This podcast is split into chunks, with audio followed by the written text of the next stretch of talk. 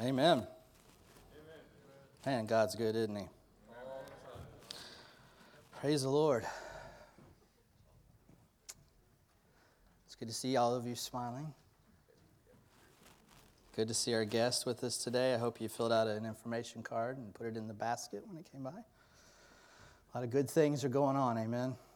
Calling men to step up, calling worshipers to be wholehearted, calling this whole church to become a people who are in love with God's Word, amen?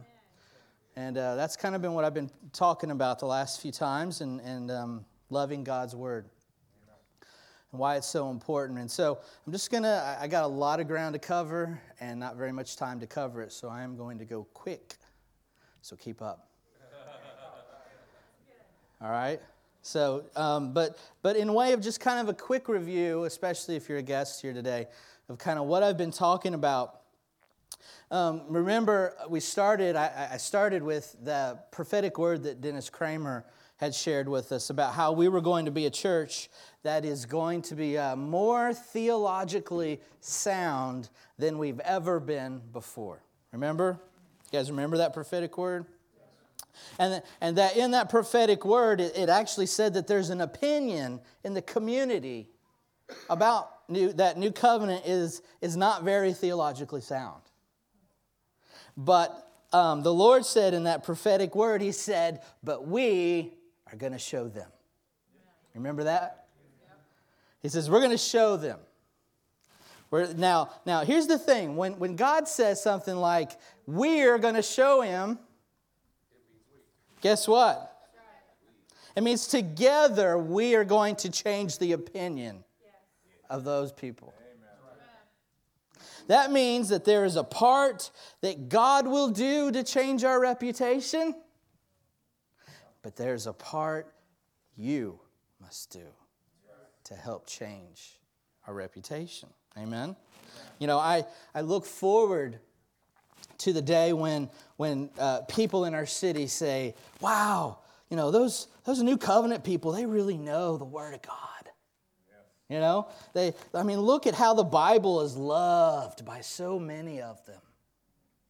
You know, I can't wait till the day when I even hear them say something like, you know, even their children and their tweens and their teens, you know, they can share the Scriptures with power and authority.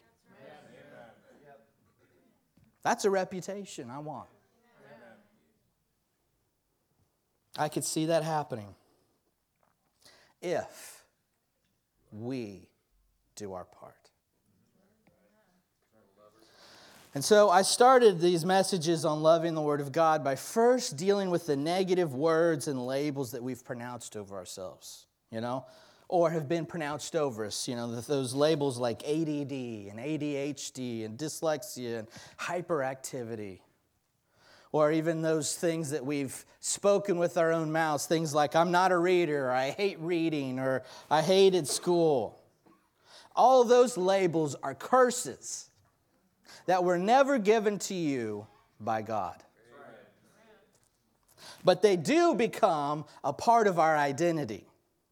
And when they become a part of our identity, then we live and behave according to how we see ourselves. So we dealt with those labels. We prayed for Broca's area of the brain that has to do with language skills. You know, that little spot right there? We prayed for that. We prayed for healing and deliverance over that. We had some breakthrough and a few people. And then I talked about the next time. I talked about the 4 reasons why we don't read the Bible. And I talked about having a plan. Remember that? What constitutes having a real plan and what really isn't a plan. So if you weren't here for those messages, please go over to our podcast at myncwc.com. And go to the media tab. You'll find those messages. They're titled Loving the Word of God. Now, before I really launch into what I want to talk about today, let me say this. Even if we never received a prophetic word about having a working theology, we still need to talk about loving the Word of God. That's right. All the prophetic word does is it like slams it right in the middle of your face. Because not only is New Covenant in danger, but statistics are showing that American Christians are becoming increasingly biblically illiterate. More and more Christians have no real foundation in the Word of God, and therefore they are stuck as perpetual spiritual babies who are being tossed back and forth by whatever culture or life is throwing at them. So when we have no foundation in the Word of God, then what happens is we overemphasize other aspects of our life in God. In fact, our young preacher, Gage, if you remember, at Christmas, shared, he emphasized how important it was that we have both the Spirit and the Word, or we get out of balance. So when we say we hate reading and learning and studying, when that's the paradigm that we've accepted about ourselves, what happens in our spiritual life is we take that pendulum and we swing it way over into the spirit side of life. And then what happens is we begin to overemphasize our experiences. And when that happens, our conversations begin to be filled with things like, I feel like, I sense, or I'm feeling. Now, listen, I'm not saying those things are bad, okay? We need to develop our ability to sense the Lord, feel His presence, and hear His voice in our heart. Absolutely essential. But what is wrong is when those statements almost completely replace statements like I know, or God says in the Bible, or the truth is. You see, when statements like I feel and I sense outpace I know or the Bible says, then things can get pretty wacky. And I've heard some wacky stuff here at our church. All in the name of sensing and feeling. I mean, I've heard some wacky stuff that if there was, if we had had more of a foundation, a solid foundation in the Word of God, we would have never said some of those things. You see, when feeling and sensing are not married to knowing and quoting the Bible, we become what the Bible says are a people who are full of zeal but are lacking in knowledge. Church, listen. Your emotions are not God. God is God. And before you ever had your first spiritual goosebump, the Word of God existed, and it was making Abba known. We need both the Spirit and the Word so we can become mature people in God. Deb had shared with me a week or so ago, she said, the Word without the Spirit is dead.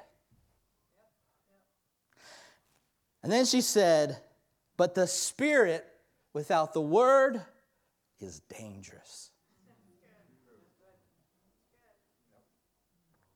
Do you want to give prophetic words that are powerful? Store the Word of God up in your heart. Do you want to sing prophetic anointed songs? Fill your heart with the Bible. Yeah. Amen? Yeah. All right. So today, I want to talk about a very specific revelation of Jesus and how that revelation should impact and influence our identity and then our behavior. Because behavior always follows belief. What you believe about God, yourself, and others deeply influences your behavior concerning them. So today, I want to talk about the fivefold ministry of Jesus, and then I want to focus on just one of those five revelations. Now, as I said before, without a solid foundation in the Word of God, what ends up happening is we get tossed back and forth by culture and what culture says is right and wrong. We get tossed back and forth by our situations and our circumstances. But I want you to know there's good news. There's a solution to all the tossing that's going on in your life. And it's in Ephesians chapter 4. So if you have your Bible, don't be afraid to open it. For those of you who don't, we will do it for you. Ephesians chapter 4, starting in verse 4, we're going to read.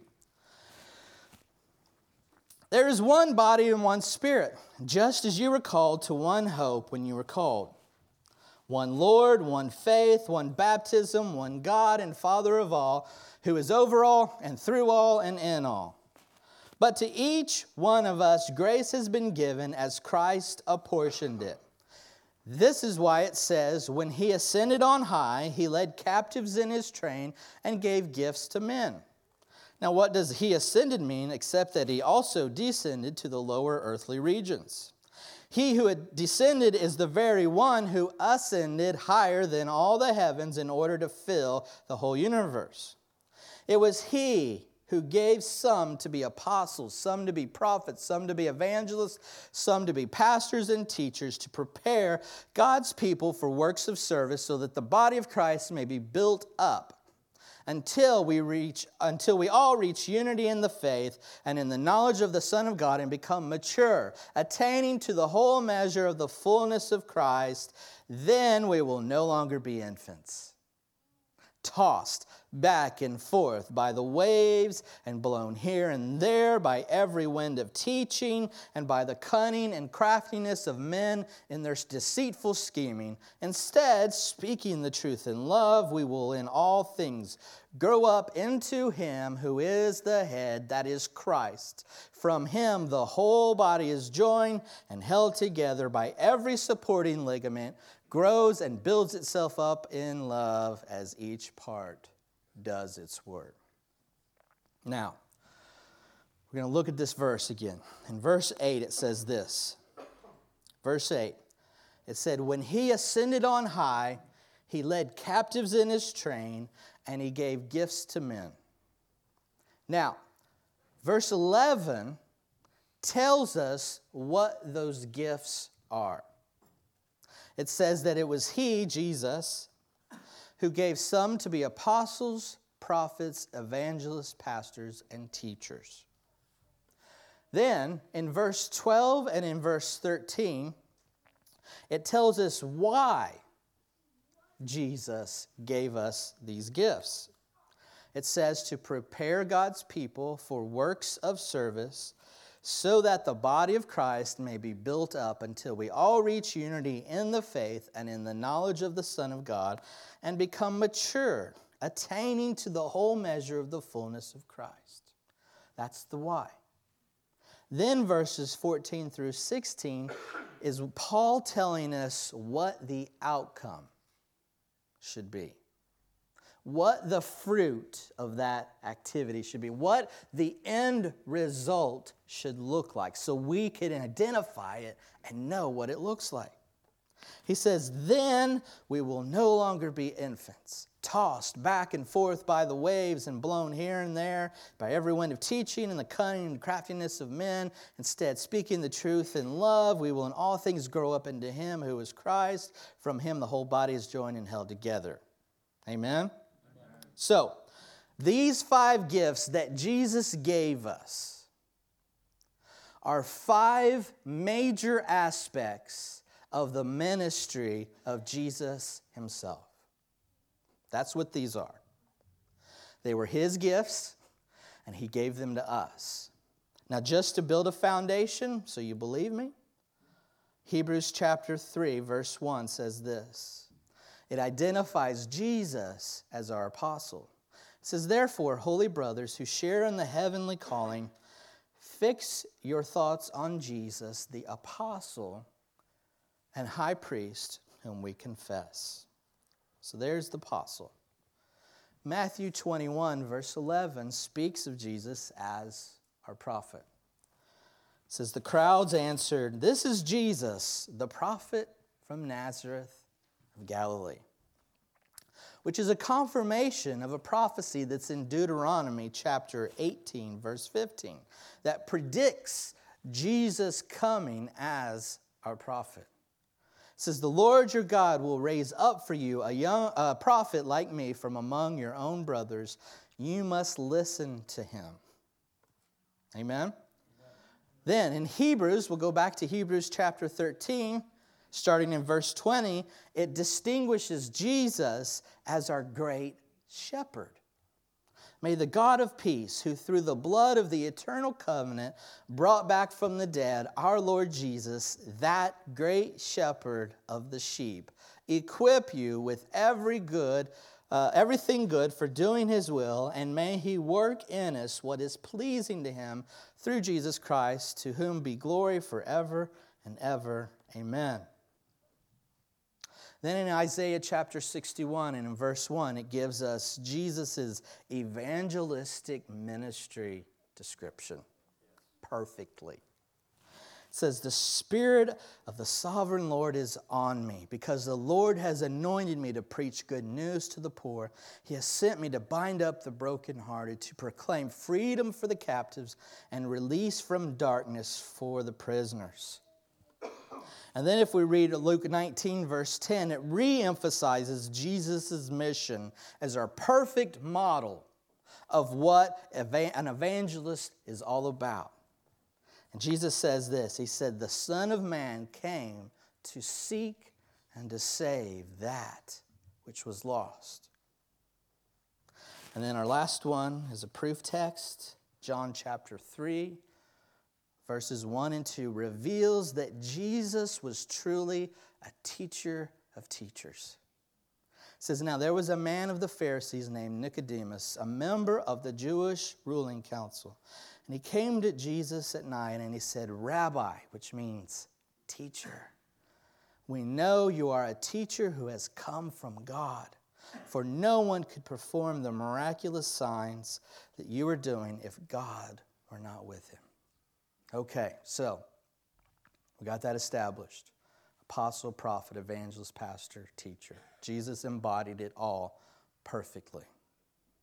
And even if you were to look at Jesus' ministry from a very big kind of overview perspective, we can see that even one of the major functions of his ministry was teaching, right? I mean, Jesus was teaching everyone, everywhere, all the time. I mean, he would teach, and then he would do miracles, or he would do miracles, and then he would teach. I mean, he would even teach about his own teachings, you know? He'd take the disciples after they sat in the group teaching, and they're like, duh, what's that mean? And he goes, are you so dull? Let me teach you what I just taught. Jesus was the full embodiment of apostle, prophet, evangelist, pastor, and teacher. He perfectly demonstrated all five of those gifts. And when he ascended into heaven, he split those gifts up and he gave them to us, the church, through individuals that he's chosen to be that gift. Okay? Are you tracking? Nod at me, you know, slap yourself. I know I'm teaching you right now. Okay? So, for example, Dennis Kramer.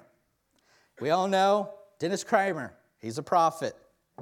He was chosen by God to be the gift of a prophet.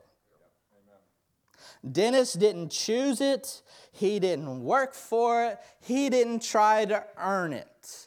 God made a sovereign choice for Dennis to be the gift of a prophet. Amen? Amen. Eric, he is the gift of a shepherd. He didn't choose it. God just made him that way. All Eric could do is he could either agree with it or disagree with it. He could go along with it or he could reject it. That's it. He is the shepherd that God made him to be, whether you like it or not, which most of you do. So, the job of these individuals who are the fivefold gifts of Jesus is to equip us for work. Everybody say, work. Work. Work. And the main way... That's another four-letter word, I know. And the main way that these fivefold people do the equipping of us for work is by revealing who Jesus is. Their job is to reveal Jesus as apostle, Jesus as prophet, as evangelist, as pastor, and as teacher.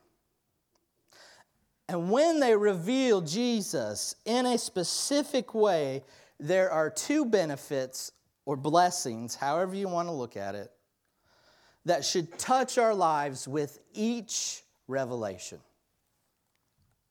Now, the first blessing or benefit that it comes to us in the form of what Jesus does to us. Everybody say, to me.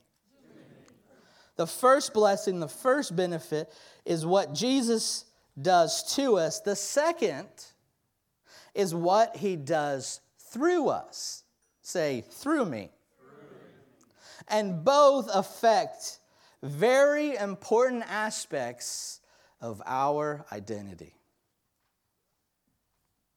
For example,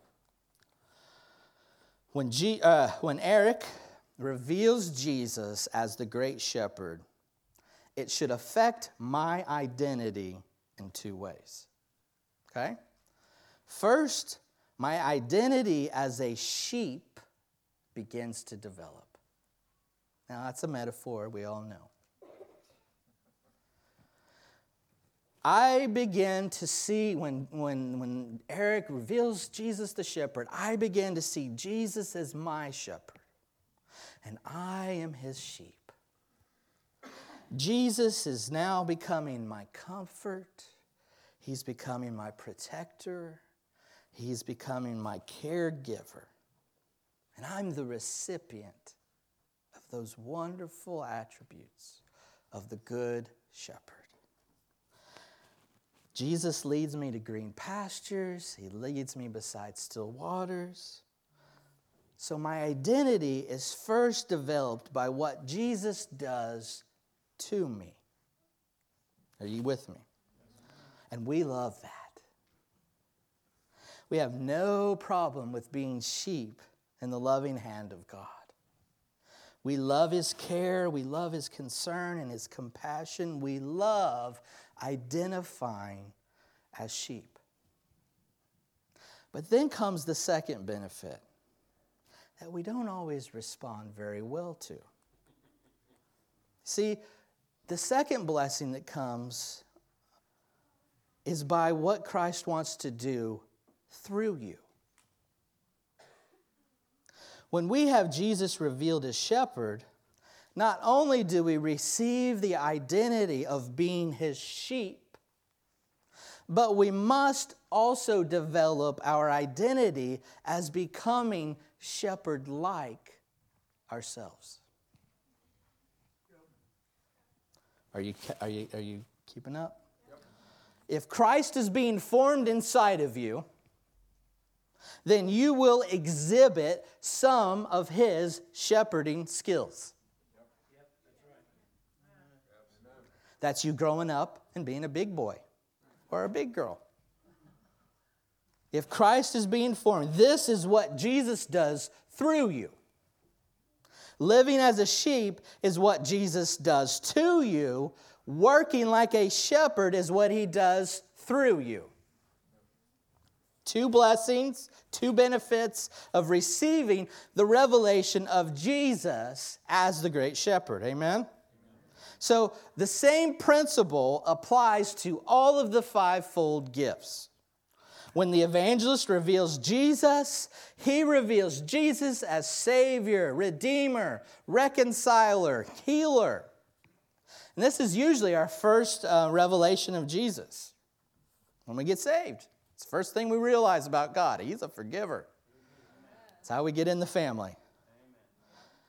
And it usually comes through the evangelist or those who are doing the work of an evangelist. So our identity begins to form as I'm a saved one. I'm a forgiven one. I'm a redeemed one. I was lost, but now I'm a found one. Right? We develop that identity. These are all revelations of our identity by what Jesus did to you. You didn't do anything to be a saved one. He did all the hard work. You just said yes.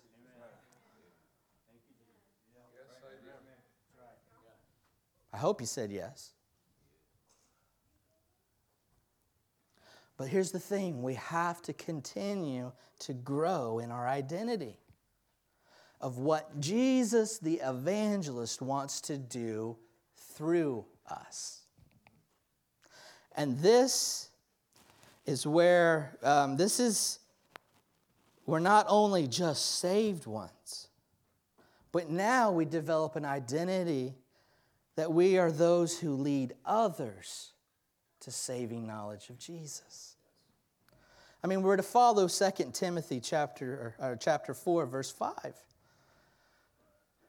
It says, "But you keep your head in all situations, endure hardship, do the work of an evangelist. Discharge all the duties of your ministry."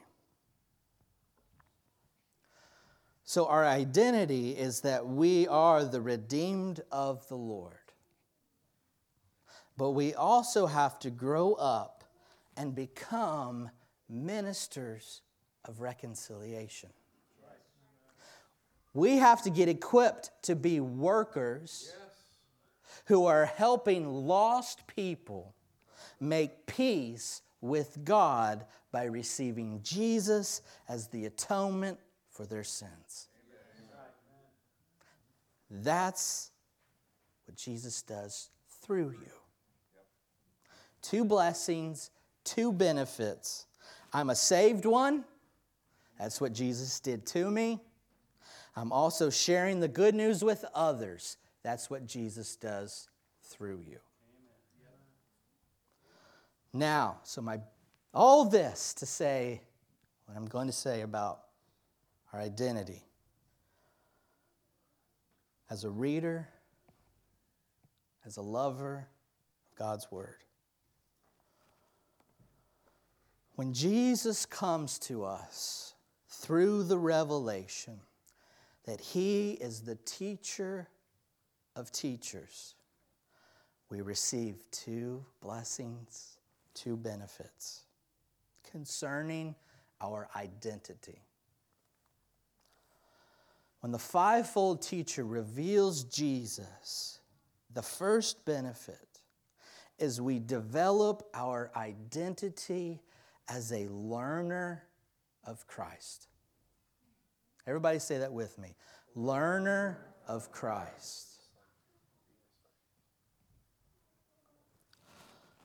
That is what Jesus does to us. He teaches. We learn. He teaches, we learn. Praise God.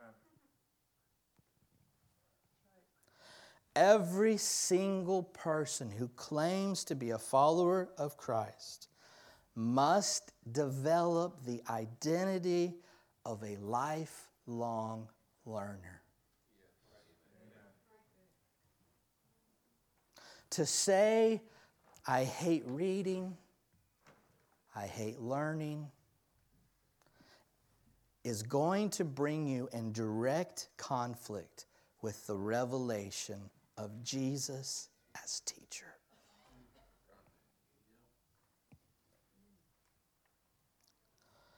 And many Christians have prolonged their spiritual infancy because they haven't chosen to receive Jesus as teacher.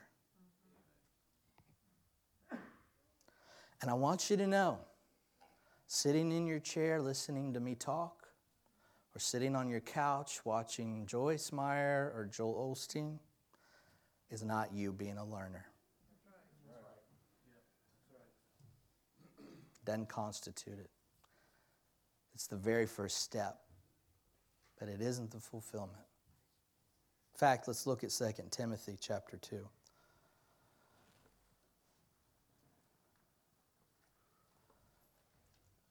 Starting in verse 15, Paul says this. I'm going to read this from the Amplified because I love it. Study and be eager to do your utmost to present yourself to God, approved, tested by trial. And there's that word again, a workman, who has no cause to be ashamed, correctly analyzing and accurately dividing, rightly handling, and skillfully teaching the word of truth. Now, who's Paul talking to? Us. Is it just the super Christians? Was it just Timothy? Hey, this is a secret between me and you, Tim. Don't tell anybody. No, this is directed at everyone who claims to be a follower of Christ. And as a matter of fact, Paul hits on actually both aspects of your identity that comes from the revelation of Jesus as teacher. Because, right, so first Paul says what? He says study. That's your identity as a lifelong learner he's talking about. He's saying study. Be a learner of Christ. Then Paul goes on and he says, you're a workman who needs to rightly handle and skillfully teach the Word of God. Everybody say that. Skillfully teach. I must skillfully teach the Word of God. How you doing?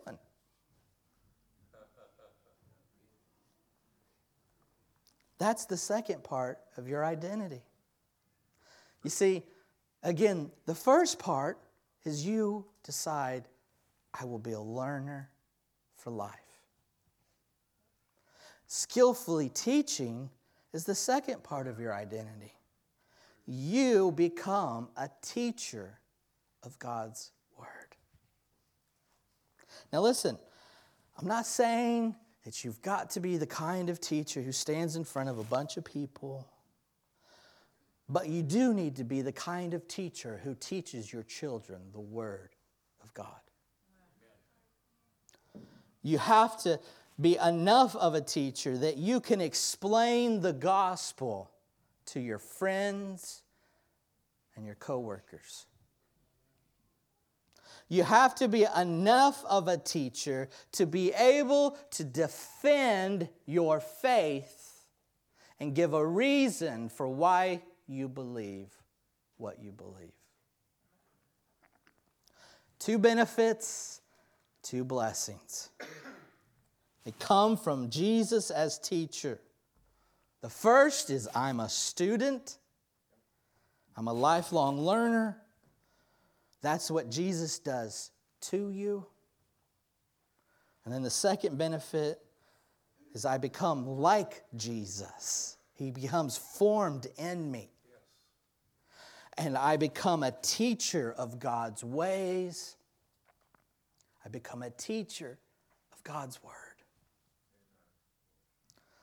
That is what Jesus wants to do through you. And if we reject this call upon our lives, we will remain perpetual spiritual babies. Now I want to look at one last scripture before we close. I want to look at Psalm 51. Psalm 51 is a psalm of David. And it's David repenting, and he's pouring out his heart concerning all of the sin that was related to him committing adultery with Bathsheba and then killing her husband. And so in Psalm 51, he's pouring out his heart all through the first part of it. And then we get down to verse 10, which is the familiar passage we all know. Psalm 51, starting in verse 10. It says, "Create in me a pure heart, O God, and renew a steadfast spirit within me. Do not cast me away from your presence or take your Holy Spirit from me. Restore to me the joy of your salvation and grant me a willing spirit to sustain me." Now, verse 13. "Then I will teach transgressors your ways, and sinners will turn back to you." How interesting. How interesting. Do you notice that David, he made a promise to God? But what he promises to do isn't what I or probably you think it would be, right? I mean, I don't know, if it was me, I think most of us would probably promise that, you know, once we were restored, we would jump and dance and sing and laugh and praise the Lord. Because I'd be so happy. I don't feel bad anymore about my bad stuff. I promise God, fix me and I'll be happy. I'll sing songs, I'll dance and jump. That's not what David promised. David just poured his heart. He just poured his heart out in repentance. And then he says to God, in essence, he says, "When I experience your resurrection power again, I promise to teach." Yep. Right, David's first response to being restored was teaching.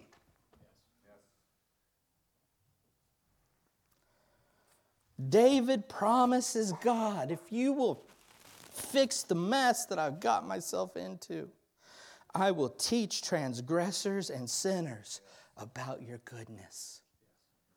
I promise I will teach them about how good you are." Church, we've got to get this. The fivefold revelation of Jesus as teacher, it has to touch our lives in a deeper way than it ever has. Amen. We have to embrace both of the blessings of our identity. First, as a student and a lifelong learner. And second, to become like Jesus and to be able to teach others about the goodness of God, to become defenders of the faith. No longer to be like children who are tossed back and forth by culture or your life situation and circumstances. I'm pleading with us, church. Let go of the lies and the labels that bind you into, "I hate reading, I hate learning, I hate studying." Let go of that stuff. Renounce it. You're rejecting Jesus, the teacher, with those curses. Embrace the revelation that comes through Jesus as a teacher who makes you a lifelong learner and a lifelong teacher of the truth of God. Amen? Amen? Well, if you say yes to this identity, then I want you to just stand up with me. as I close this in prayer. I realize this wasn't a how-to, go practical this, practical that. I've got to convince you of who you are. It's who you are. It's who you are. I'm a lover of God's word. It's who you are. I'm a reader. I gaze, I meditate on the word of God. So let's just pray. Father, I just, in the name of Jesus, our apostle, our prophet, our evangelist, our pastor and teacher, the name above all names, Jesus, come and wreck our hearts, God, for being lazy learners, for accepting the lies and the labels that have woven themselves into our identity. God, we pray today that you would forgive us for not keeping the word of God ever before us. We repent, God, for not being learners, studiers of your word, God. We repent for not loving the word of God enough. Today I pray, Lord, that as you restore us, that as you heal us, that as you, God, let resurrection power touch our lives yet again. We promise to teach transgressors your ways. Promise to teach about your goodness. We promise to teach, God, our families. Promise to be able to defend our faith.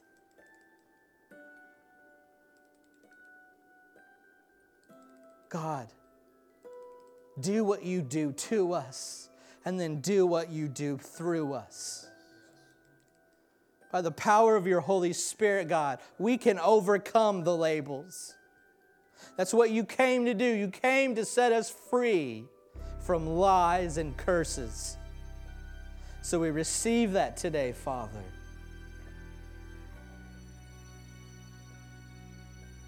We will sit at your feet and we will learn of you, so that we can be salt and light in a world that has rejected truth. We will stand for truth, God. In the mighty name of Jesus. And everybody said, Amen. We'll have the altar team if you want prayer. If you would like to give an offering to my wife, today is her birthday. Give her lots of money.